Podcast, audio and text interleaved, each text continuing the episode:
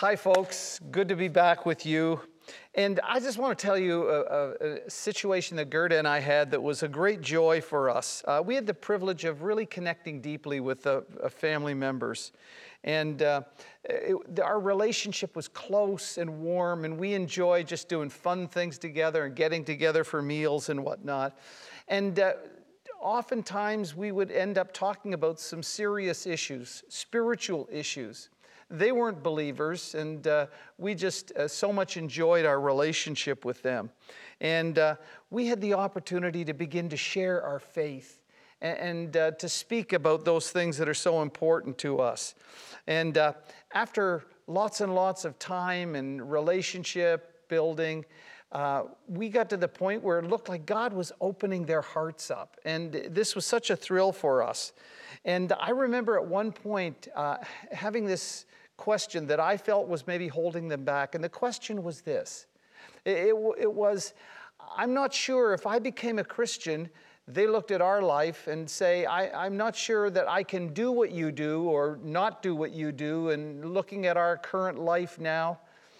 Well, God moved in and His love overwhelmed them and opened their hearts, and they gave their their life to Jesus Christ. They put their trust in Jesus.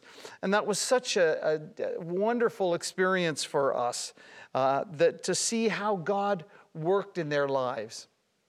Interesting is was so grat- gratifying to see that that God had guided them and directed them. And the things that they thought that maybe they would want to keep doing, that they thought we don't do that and maybe they shouldn't, or the things that they wanted to do and and shouldn't, or the things that they uh, didn't want to do and, and would have to do, all of those things became unimportant to them. They began to grow in their faith. We never told them you have to do this or you can't do this. God, by His Spirit, was leading them in a wonderful way. And uh, it became the, the, the, things that they thought they wouldn't want to do, became the, the, most favorite things that they uh, wanted to do. God was working to transform their life and to reflect Jesus in it. And they had such joy in their faith. Uh, but there was something disturbing and something painful for them. And, and it was this um, our, our, our friend's uh, father and mother were totally against this decision they made to become Christians. Uh, there was painful for them, there was pushback. Uh, they spoke in derisive terms about, oh, these born again people, and, and the visit stopped from them to their children. Uh, they didn't go to the grandparents' day at school for their kids. Uh, they certainly would not attend a baptismal service of, of their children, and they wouldn't go and, and to the Christmas pageant and watch their little grandchildren performing in it. It was painful. They would have family dinners in which they would not be invited. They'd hear that the family all got together. It was painful for them. They felt like outcasts in their old family. They didn't fit in. Uh, they weren't wanted. They weren't cared for. It, it, they were about as uh, welcome as a skunk at a garden party. Uh, the trouble was that this thing that brought them so much joy also resulted in pain for them as well. Perhaps you've had that kind of a problem. Your faith has become a, a stumbling block for somebody, uh, somebody close to you, perhaps people you in your family or people you work with. Uh, your faith has become a lightning rod for their antagonism toward you. And what is so precious to you is off putting to them. Maybe it is that you've been mistreated, perhaps not included even abandoned by a spouse or friends, all because of your faith, all because you wanted to be uh, walking with Jesus in the way that He wanted you to. Well, uh, if that's you, there's some hope for you uh, this day. The Apostle Peter wrote an epistle, a letter in which he shared with us uh, with a group of people who were struggling because they were enduring uh, uh, painful uh, persecution and difficulties and sorrows they had, mistreatment at the hands of people, antagonism, hurtful things said, uh, being pushed to the margins. Their faith was the problem that these people had. And how do you navigate the stresses as a believer, like something like this? How, how do you have victory in that? That's the challenge that uh, Peter wanted to, to address because he was speaking to a group of people who were going through all kinds of difficulties and trials, and uh, he wanted them to have strength to be able to go on. In fact, in 1 Peter 5:12, he tells us that, um, that he wanted to encourage them to stand fast, to hang in there with their faith, and not to be, uh, to be bullied or to go away from their faith or abandon their faith. So we have an introduction to this letter, and I want to encourage you to continue on in reading in First, uh, First Peter. Uh, read it several times as we go through this summer. We trust that you'll be encouraged and find strength and help, even as the, the, uh, those who receive this did. Well, we have the introduction uh, to this, uh, this letter, and it's uh, we're told that the author is Peter, an apostle of Jesus Christ. Sweet and short. He was one of the 12 apostles. He was one of the three that were selected for special duties, and he was the one that Jesus uh, gave a special leadership role to among his apostles. Impetuous Peter, Peter who was bold and daring, and nobody loves you as much as I do, Lord. And if they all flunk out on you, if they fail you, I'll be there for you. And Jesus said, Peter, don't, I, I know you too well. You're going to deny me three times. And that's exactly what he did. And God, Jesus welcomed him back, recommissioned him, and he gave his life to serving Jesus. Um, the recipients for this letter are, are, as he says here, to God's elect exiles scattered throughout the provinces of Pontus, Galatia, Cappadocia, Asia, and Bithynia, who've been chosen according to the foreknowledge of God the Father through the sanctifying work of the Spirit to be obedient to Jesus Christ and sprinkled with his blood. Now, that's a mouthful for a, an introduction to his audience. He says, they're God's elect. This is incredible because this is a mostly Gentile group of people. And he says to them, You are the elect. That is the, the same word for chosen. You are a chosen people. Now, if you go back into the Old Testament, you know that the Jews were God's special chosen people. But here, these Gentiles who have become followers of Jesus and are experiencing some persecution for their faith are called God's chosen people. Now, Peter says, You Gentiles are part of God's chosen people. Your exiles, figuratively, he says, they were like foreigners or aliens in, in a strange country. They were refugees. They were people that didn't fit in, the people, they were different than the people of the land. And uh, they had different values, they were morally different. But even if they didn't fit in there, they were still God's special people. And he said of these believers, You've been scattered. It's, it's like you, you've been chased out of where you were because of persecution and because of your faith. Uh, you are exiles, and, and you don't really have a home there. You don't feel welcome with those people there. And he needs to help them be, be able to go through that part of their life and, and be satisfied being different and being exiles and being aliens and foreigners in that country. He says, You were chosen by the foreknowledge of God. That is, God looked from eternity past and saw you believers, and He chose you. It, it, that's what Jesus, is said about Jesus in, in uh, chapter 1 of verse 20 here. He says, Jesus was chosen before the creation of the world. Now, I want you to understand that when we speak about God, we often speak generically about God. But here he is, uh, as always, he is a triune God. So he's a God who, who is Father, Son, and Holy Spirit. And we see all of these in here. They were chosen by the foreknowledge of God. That is, God loved them, set his love upon them before even the creation of the earth. And uh, we we are introduced to the Holy Spirit. Not only was he, what, were they the chosen people, but the Spirit would do a sanctifying work in their life. He was the one that would help them to come to faith in Jesus. He's the one that would set them apart and make them holy in their life. And of course, Jesus is here because the whole purpose of that is that Jesus, they would become obedient to Jesus and be sprinkled with his blood. That is, they would be forgiven and welcomed into God's family because he paid the price for their sins.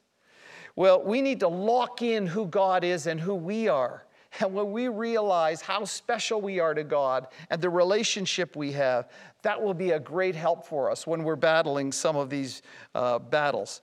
And then he has a greeting there, and the greeting is just this grace and peace to you in abundance.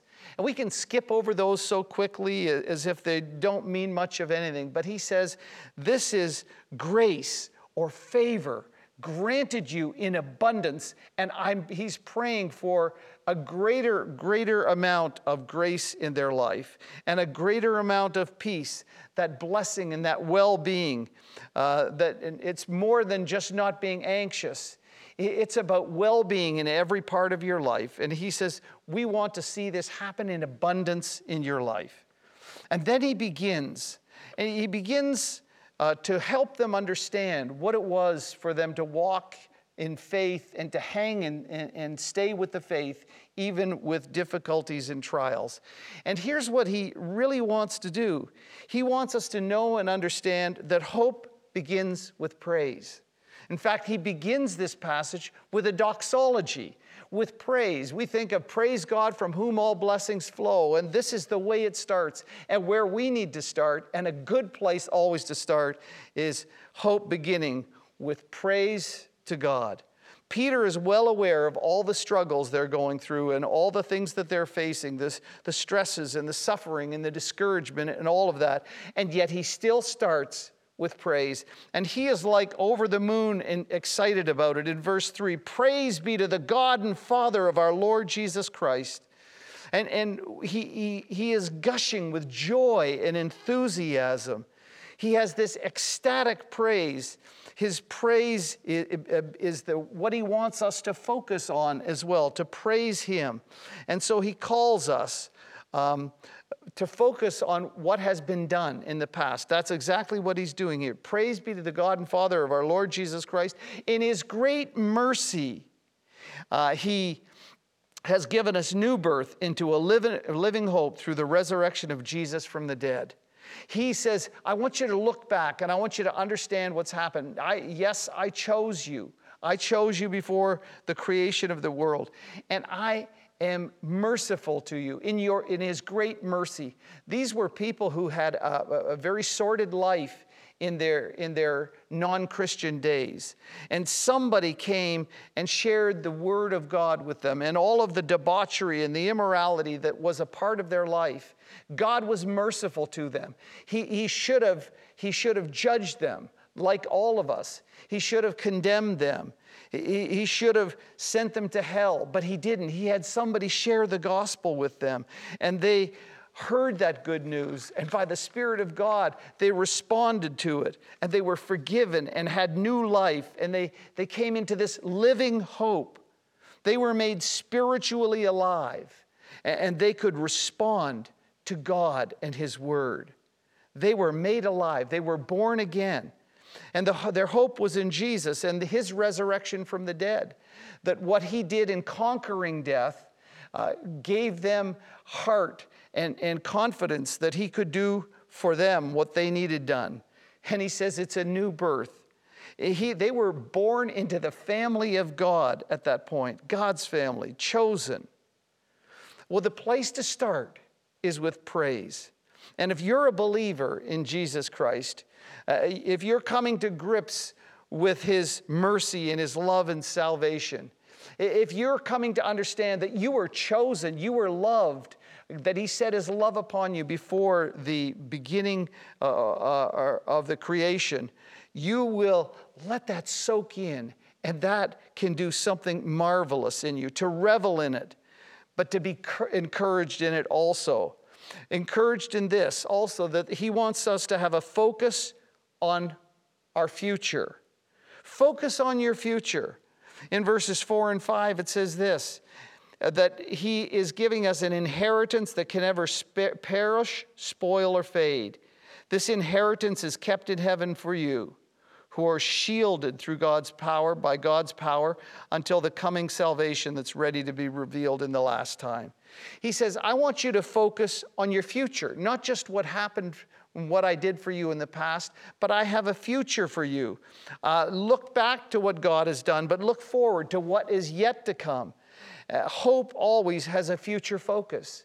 Uh, it, it gives strength, and, and we need that in the present to have hope for what we don't possess, something that is yet future. It seems to me that there are so many people that are focused solely on the present, and we understand that. We live in the present but they don't seem to have concern for their future. Uh, certainly, spiritually, not so. Uh, they're focused on what I need today and what I'm chasing today. And Peter tells the believers uh, that scriptures invite us to look to the future, to the realities, both good and bad, in our future.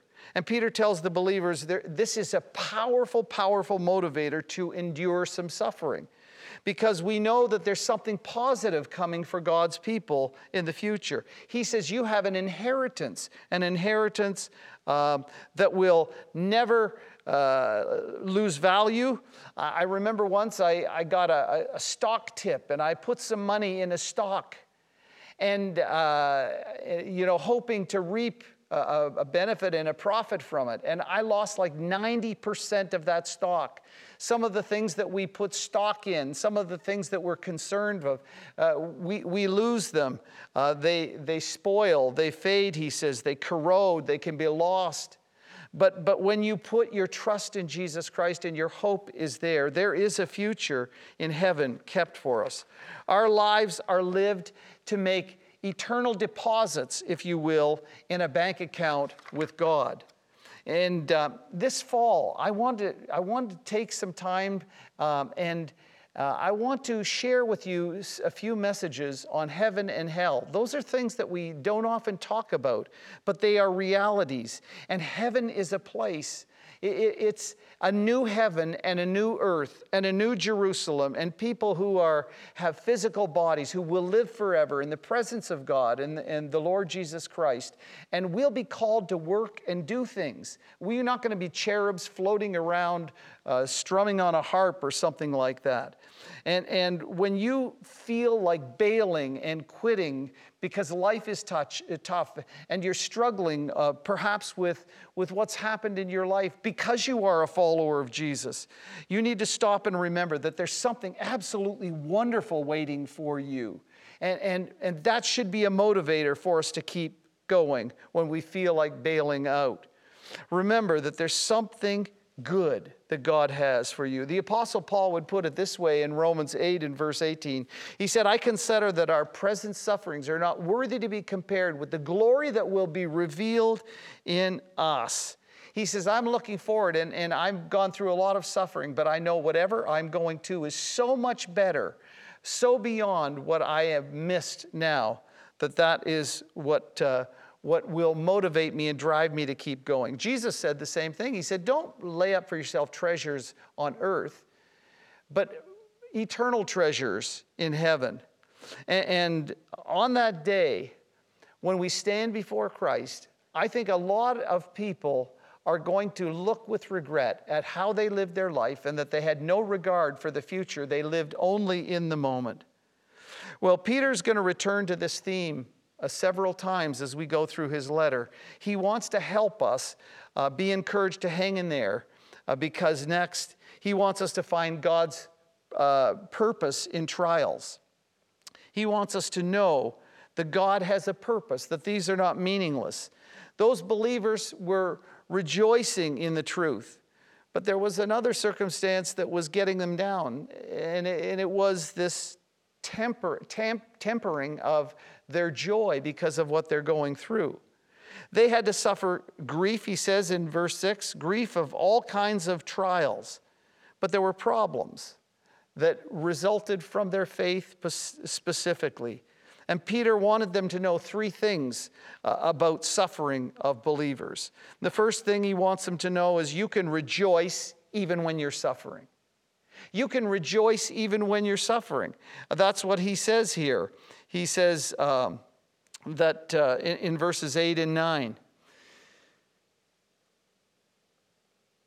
Though you have not seen him, you love him. And even though you do not see him now, you believe in him and are filled with an inexpressible and glorious joy, for you're receiving the end result of your faith, the, the salvation of your souls. They, even though they had difficulties and trials, they were experiencing this inexpressible and glorious joy. I want you to know that joy for the Christian is something that is mandated by God, but it's also something that's a choice. He, he wants us to be joyful. He wants us to rejoice in the midst of it. This is something that we can do. Paul and Silas were thrown into prison in Philippi. There they were beaten, uh, they were abused. And what we read about them was in the midst of this terrible, terrible persecution, they were singing in praise to God. Uh, the Apostle Paul is in prison and he writes the letter to the Philippians, and we've got like over 15 times joy, rejoice, uh, be, be, be glad. And, and we see a person who has learned that circumstances don't uh, keep us from being joyful at the same time.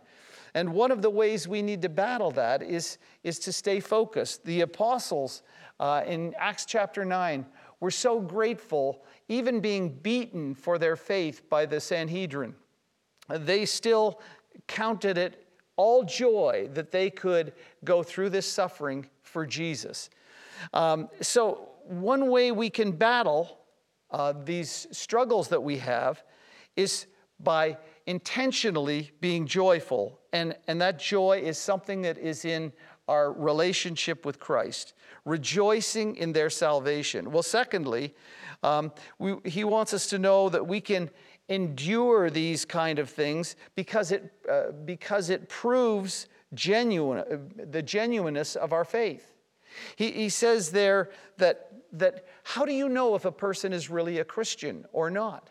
Well, ultimately, we'll see that borne out, and the, the, gen, the uh, genuineness of their faith will be seen in the steadfastness that they don't they don't uh, go off the rails, that they don't leave the faith. Uh, Jesus told a, a parable uh, of four soils. And of those four soils, there was only one soil that produced fruit. And, and I think it's, it's something like that. There was this shallow, rocky soil. And that rocky soil uh, was, was uh, received, they received the, the word with joy. But there was no, there was no depth to that. And when trouble and persecution came, that they left. There was no fruit there. There was another one that uh, the, the seed fell in among thorns and it sprung up in a hurry. But the worries and the cares of life choked it out. And those people uh, didn't follow. I, I, was just thinking uh, uh of a person who made a faith commitment and now I haven't seen that individual for a couple of years. And, and what we see when we uh, hang there with it in, in uh, the struggles and the, the trials that we go through, we prove and show that our faith is genuine. How we face those challenges reveals something about our faith, whether it's bogus or it's genuine. Abraham's faith was tested on numerous occasions, as we've just been going through. Uh, but it's not meaningless. God has purpose in it. And in fact, both James and Romans tell us that there, God wants to produce character in us through these difficulties that we uh, go through. So it's never without purpose. Well, well thirdly, uh, we endure trials uh, when we're enduring trials, we receive praise, glory, and honor from God.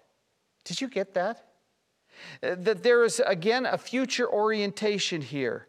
That we would, if we are stay faithful in that, he says that uh, we will, in fact, um, we will know glory and honor that will be uh, presented to us, given to us because of our faithfulness. Do you remember what Jesus said? And this is what I want to hear at the end of my journey on earth. Uh, Jesus said uh, to, the, to the good servant, Well done, good and faithful servant. There's, there's an inheritance laid up for you. And the Apostle Paul could say, coming to the end of his life, I have fought the good fight, I've finished the race, I've kept the faith. Now there is in store for me the crown of righteousness, which the Lord, the righteous judge, will award me on that day. And not to me only, but for all of those who long for his appearing. You see, we live uh, now for eternity, and we find God's purpose in trials. And when we can do that, we can hang there more easily when we run into some of these things. Finally, let's just conclude with this.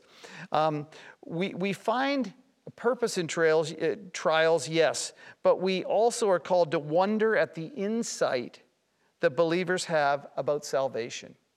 I don't know whether you've ever thought about this, but all of what's in the, the Bible and the New Testament, uh, so much of that has been uh, prophesied by God's prophets in, in uh, uh centuries uh, before. And, and uh, what happens here is he says, concerning this salvation, the prophets who spoke the grace that was to come searched intently with the greatest care, trying to figure out the time and circumstances to which the Spirit of Christ in them was pointing when he predicted the sufferings of the Messiah and the glories that would follow. They were, they were prophesying things and they were trying to make sense of it. Um, how do we connect the dots? Who is this person? When is he going to come?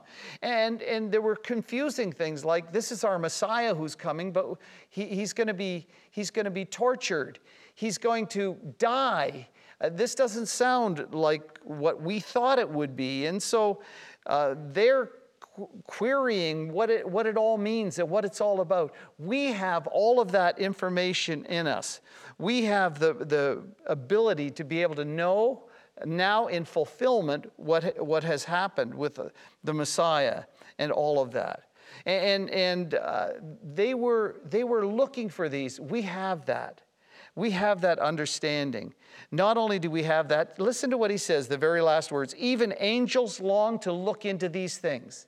Do you realize that the angels do not experience what we experience, that they don't know by experience what we know? Those mighty, powerful angels who do God's bidding, they don't know that. They long to look into that which is ours. Isn't that fantastic? And so when, when Peter talks about us and, and how we make it through this time, uh, how we get through here, there should be amazement on our part of what Jesus did and what he suffered. And he becomes a model for us, and we'll see that as we go through this letter as well. But we get it, and we are amazed and grateful for all that Jesus has done. And so, praise God. That's the starting place to praise God. Uh, and as we think about enduring trials, we begin with praise. Uh, we, re- we, we uh, receive that and we focus on our future, what we have now and what we will have to come. And we endure these trials with joy because we can have joy in the Holy Spirit. It's one of the fruit of the Spirit that we can have that even in the midst of that. And God will honor us. Did you get that? God will honor us for our faithfulness. That's what I want to have, and I trust you do too.